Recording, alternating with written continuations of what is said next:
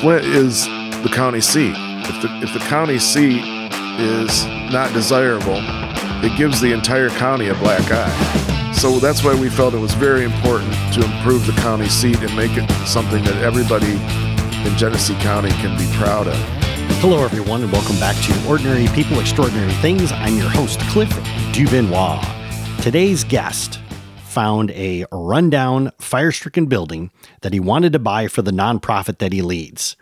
But how do you buy such a building, let alone renovate it, when you have no money, no line of credit in a part of downtown that no one really wants to go? Well, today's guest faced that challenge with the support of nonprofits, business leaders, and a very loyal community. The transformation of one building soon turned into the revitalization of downtown Flint, which now brings in tens and even hundreds of thousands of people every year. Please welcome to the show the president and CEO of the Greater Flint Arts Council, Greg Fiedler. Greg, how are you? I'm doing great, Cliff. Glad to have you here today. And why don't you tell us a little bit about where you're from and where you grew up? Well, I grew up in the Flint area. I lived in the countryside for a while outside of Clio, Michigan. And then we uh, moved into the city for a couple years, and then my dad built another house in the burbs. So I've lived in all three situations here most of my life, except for the time that I went away to college. Where did you go to college? I went to school at the University of Michigan in Ann Arbor. Go Blue. Go Blue. Now, you graduated from college, so let's talk a little bit about the Greater Flint Art Council. How did it get started in the first place? Well, the the Arts Council came from the uh, the movement that was started by the John F. Kennedy administration back in the early '60s. Due to his untimely death, he was not able to carry out his plans, but Lyndon Johnson did carry them out after his death and formed the National Endowment for the Arts.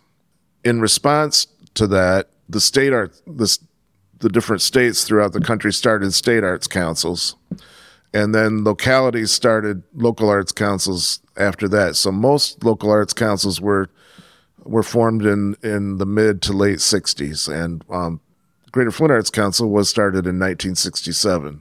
And so, with what was the mission of the Greater Flint Arts Council?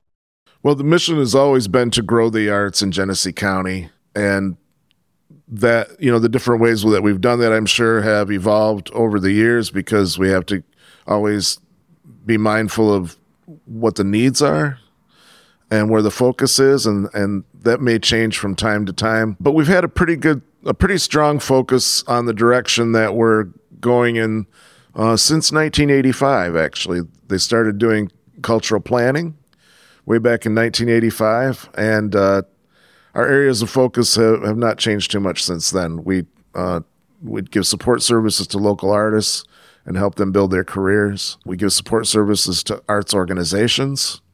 We give support services to arts educators, and we do mass marketing programs so that the public will know what their options are, both as audience and as creators. What I want to do is I want to talk about the actual building, the location of where you're at in downtown Flint.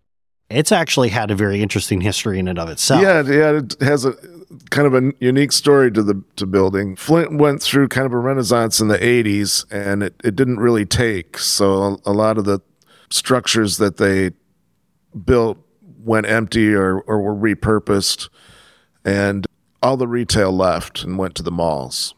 So this was like it was a furniture store, Peerless Furniture Company, and it was like the last main retailer um, in downtown. There, the, there were a few clothing stores that are still in business today, but for the most part, all the retailers left. And there was a fire in the building here.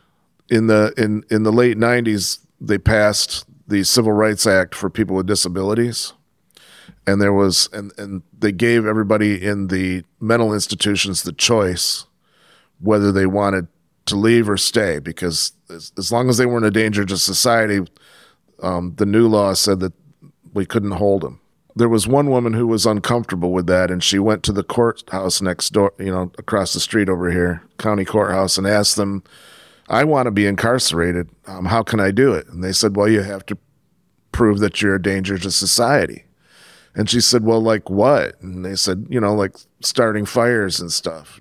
Oh, no. So she left the courthouse and she came over here and walked through the front door and she went upstairs to the second floor in the bedroom department and started a fire on one of the beds.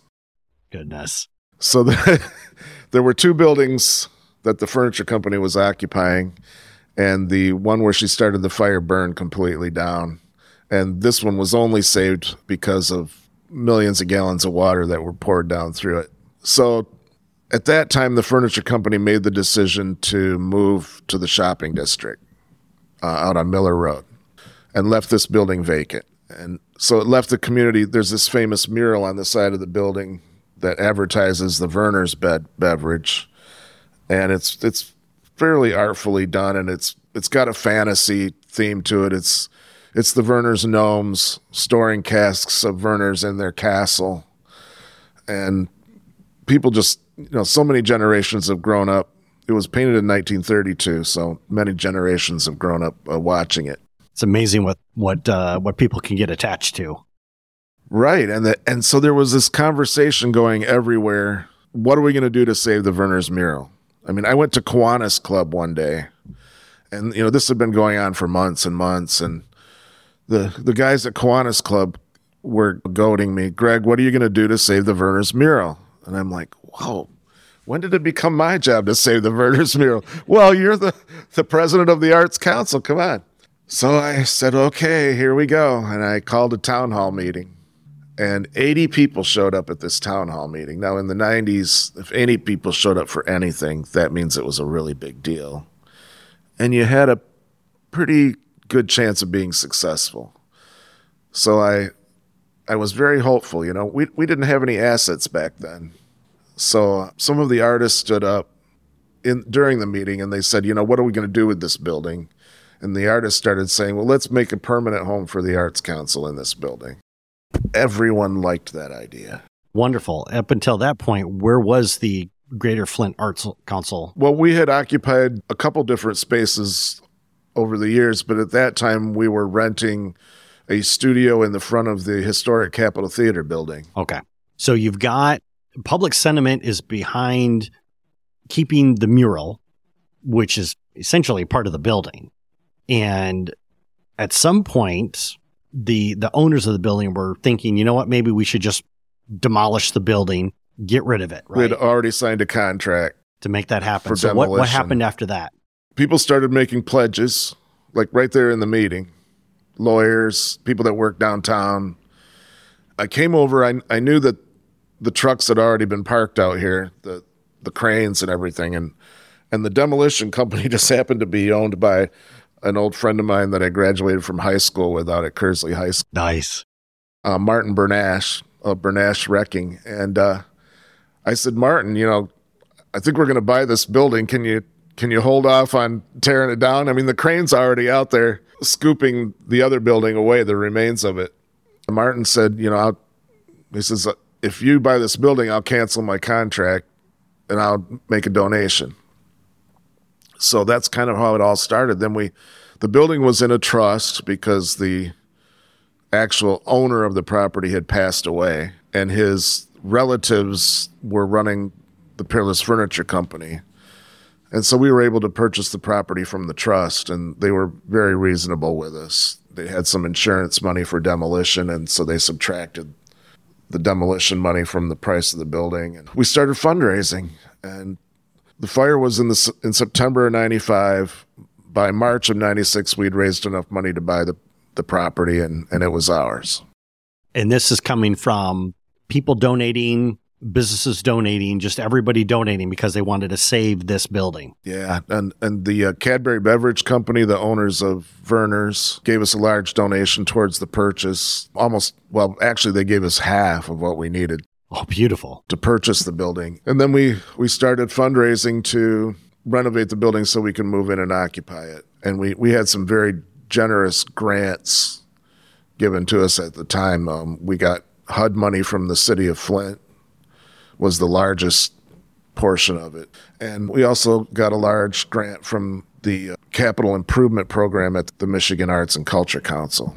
And I know a lot of people out there are struggling and they're thinking to themselves, how are we ever going to find the money for this? How are we going to? But it seems like in your particular case, especially when it came to this building, that there just seemed to be a lot of organizations out there that were willing to donate. How do you go about finding those organizations or reaching out, or did you have like a team of people that were helping you? How did that work? We had an amazing committee. Two architects, Jackie Hoist and Ron Campbell, chaired the fundraising committee to to revitalize this building, and they did a phenomenal job. And of course, we had we had a sm- small staff. Um, there were just a few of us on staff at the time because we were a much smaller organization back then. And then we we just we had about hundred volunteers, and it was divide and conquer. You know, everybody brought their resources to the table. Awesome. Um, we started approaching people. The Arts Council had a board of trustees, and um, there you go. They helped shake the bushes and and bring in some donations and and then at the last minute, I was we were just finishing up with uh, what we needed to do to, to move in here, and I was about twelve thousand dollars short. I sent out a message to uh, the uh, granddaughter of, uh, well, actually, her husband was the president of the Mott Foundation at the time, uh, Bill White, and I sent out a message to him, and and he asked his wife Claire if she would uh, make up the difference for me. So I got a large donation from uh, White, who's the granddaughter of C.S. Mott, that kind of sealed the deal, paid off the last amount of the bills on the place. So when we moved in, we were completely debt free. And this was a small nonprofit that had no, almost no assets whatsoever. And overnight, we owned property. Yeah, for our audience, we're going to take a, a moment to uh, thank our sponsors. And when we come back, we're going to talk with Greg about some of the awesome things they're actually doing in the community. If you are enjoying this episode, well, then let me tell you, there's plenty more interesting stories to come. Michigan is full of people doing extraordinary things. And you can get these great stories sent directly to your inbox. Just go to totalmichigan.com slash join. Enter your email address and join our community. When you do, we will also send you our top five interviews, the powerful lessons we've learned from these people, an invitation to our Facebook group, behind the scenes stories and pictures, as well as advance notice of upcoming guests and events. Just go to totalmichigan.com slash join. It's fast, it's free, and it's easy. Sign up today. Hello, everyone. Welcome back. I am talking with uh, Greg, and we're at the Greater Flint Arts Council. And we just got done talking about the the excellent community support that really rallied around to help them to not only preserve this building but to actually restore it. What was what was some of the the the influences or some of the, the comments or something that came out with regards to just taking pride in this building and then this neighborhood for that matter? Well, you know, it seems like for the first couple months I wandered around here kind of in awe. As you would. This is I couldn't place. hardly sit down at my desk because we were renting a 1600 square foot studio and then all of a sudden I had 6,000 square feet. What are we going to do to fill this with place? this giant gallery, which I, I believe is the largest gallery in Genesee County for local artists, you know, outside of the museums. I'm just kind of in awe, you know, how beautiful it all turned out and and I was out in the gallery one day and and the president of the Mott Foundation walked in the front door, uh, William White. Everybody call him Bill. And uh, he had uh, his assistant with him. He said, "Would you sit down and talk to us for a while?" and I said, "Well, sure." You know, your big donor. Yeah, I'll make time for you. Sure. he said, "You know, I've been watching you from the ivory tower, which is the Mott Foundation he was referring to." Right. And he says, "I was betting against you. I didn't think you'd be able to pull this off." Boom! Oh, I love it already. And uh, he says, now that you have, he says, I want to talk to you about how you've done it. And, and I've noticed, you know, there's a lot, been a lot of community support and a lot of media support. And I'd like to hear your ideas about how that could be turned into possibly renovating other parts of downtown. Beautiful. To, you know, to take this energy and turn it into a movement. I told him, first of all, all of the old retail families are sitting on their properties and speculating that they're hoping someday that they're going to get some money out of these properties. I said, so the first thing we need to do is buy all these properties and get control of them so that we can get them into the hands of people that will actually do something with them. So he kind of liked that idea and, and decided that we'd kind of move forward in that direction. But he assigned me to a consultant that he'd already been working with. Uh, by, his name was Clark Tibbetts. But Clark also had a home in Asheville, North Carolina, well, just outside of Asheville, where him and his wife actually lived most of the time. And so the Mott Foundation set up a committee and they they paid for Clark and I to go around and kind of assess communities that had successful development programs and to formulate a model. In Asheville, we found this nonprofit development company that was actually acting as a nonprofit and partnering with other folks to. And Asheville was way ahead of us, but their story was very similar to Flint. They had two industries that employed almost everybody in the community, and both industries within a short period of time went out of business. They had this nonprofit development company, and they also had this huge festival called it's called the Bele Chere Festival. They were about 20 years ahead of us, and when they started, they told us, and, and I, I imagine that they started in the 70s because they were about 20 years into it. They started with 20% occupancy in their downtown area. And I thought, well, that's real similar to what's going on in Flint. And, and got them to thinking about redeveloping downtown was they had this huge festival. Hundreds of thousands of people came there every year. And it got all the businessmen looking around and going, man, we got to do something about this downtown. But uh, they formed this nonprofit agency, and, and that was the model we brought back to Flint. And, and they liked it. And so a couple of the uh, downtown leaders, Bill Donahue, who was the president of the Focus Council, and Bill Kea, who was the director of the Downtown Development Authority, got together and, and, and did the paperwork to start what's now called the Uptown Reinvestment Corporation here in Flint. The first thing we did was we got a grant from the state of Michigan for $800,000 and we were able to buy 10 of the empty properties with Beautiful. that right up front. And then the um, the um, MDOT, Michigan Department of Transportation, uh, we were able to help the city of Flint get a big grant to to redo the the streetscape. They relayed all the bricks, leveled them out, ripped up all the sidewalks on each side, put in new cement, all new furniture, all new lighting, and and then the historical society members uh, got involved, and they they got the old Flint arches recreated and and put back up, and you know just started to escalate.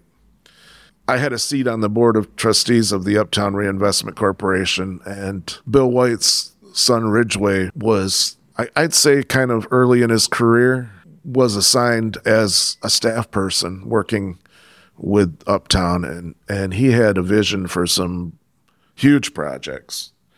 So he just totally amazed us. He he led the organization through um, renovating the old Hyatt Regency Hotel and turned it into a student residence center for the colleges. And there were a number of projects he turned on while he was on Uptown, and all of a sudden, you know, we went from small projects to to really huge projects. And, and in the meantime, they got lo- the local developers to form a for profit division called the Uptown Six. Um, when it was first formed, there were about six of them, and they called it the Uptown Six. And so now the up the for profit developers were leveraging funds to renovate the buildings that the nonprofit had purchased. Okay. And so we all we all became partners.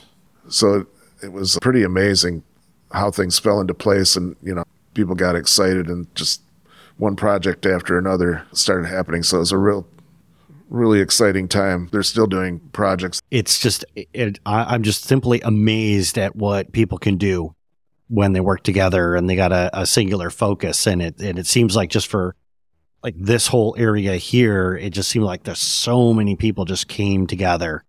And it was like, we, we can't, we can't let this die. the for-profit partners were amazing some of them are phil Shaltz gary Hurand, and uh, troy farah and gary shared with me some of the things that came out of one of their early meetings and they said uh, one of the things they did was they made a pact not to stop until it was done and i, I just thought that was incredibly awesome It is. What I would like to do is I want to talk about what what it is that that you're currently working on, what it is that you're doing. How do you help local artists that are in the community to to get started, to be able to launch their career? What are some of the programs that you have? Well, since they started Uptown, a lot of the programs that we started had to do with attracting people downtown so that the new businesses that were being created would be successful.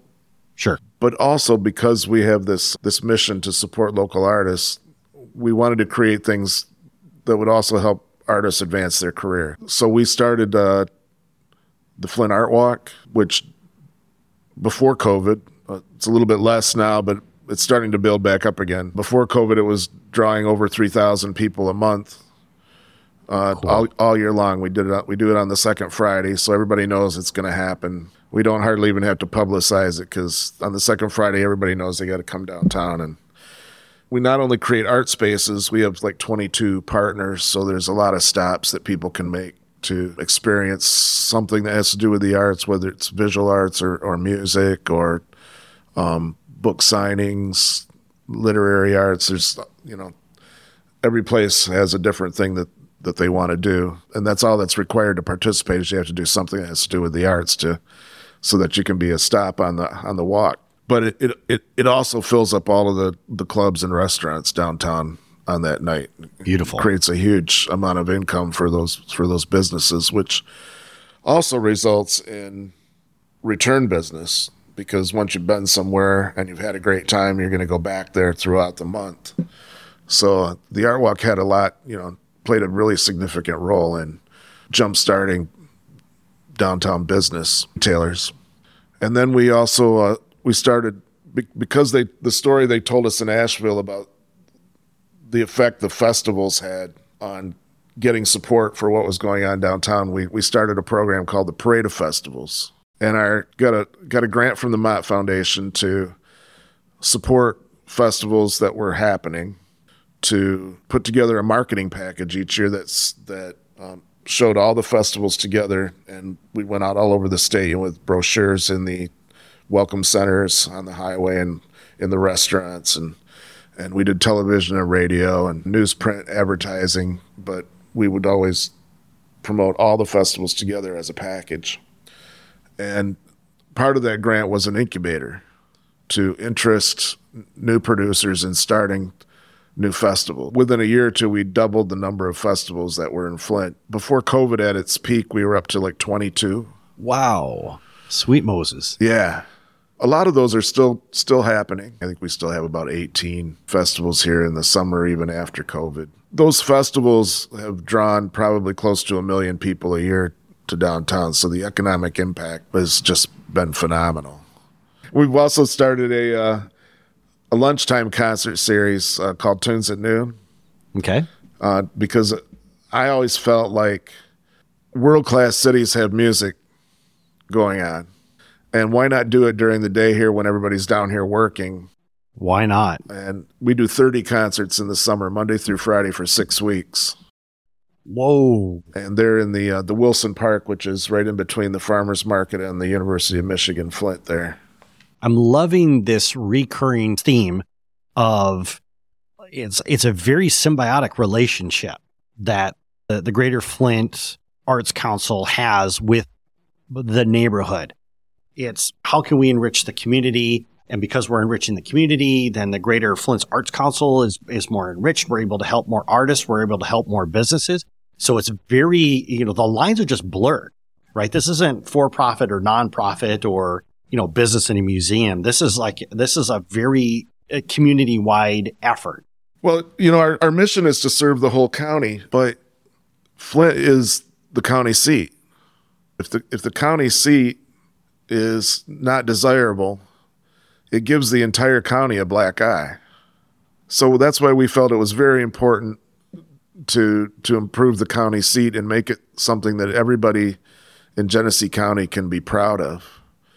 But since then, our efforts to help the entire county have been bolstered because we worked with the Flint Cultural Center group and some folks at the Burston Center and the McCree Theater and passed a millage in Genesee County that supports the arts.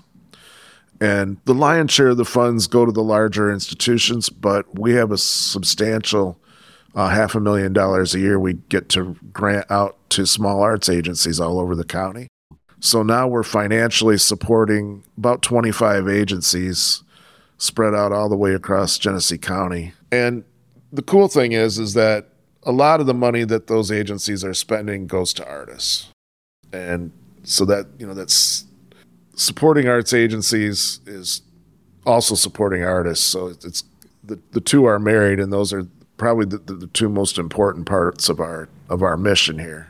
Greg, if somebody's listening to this interview and they want to check out what it is that you guys got going on, events that are happening in the area, whatever that might be, what would be the best way for them to do that? Well, we started an event website that's free to anybody who's producing an and it's called geneseefund.com. So if they if they want to know what's going on, they just have to go to geneseefund.com and e- events that are happening all over the county are, are posted there and they're always current because every event has an expiration and it just automatically disappears when it's over with artistically and culturally throughout Genesee County. If they want to know specifically about the Arts Council and what we do, we have a website, greaterflintartscouncil.org. And for our audience, you can go to totalmichigan.com, click on Greg's interview, and get all the links that he shared with us in today's show. Also, you can see other fascinating interviews that we've collected from other ordinary Michiganders who are doing some pretty extraordinary things.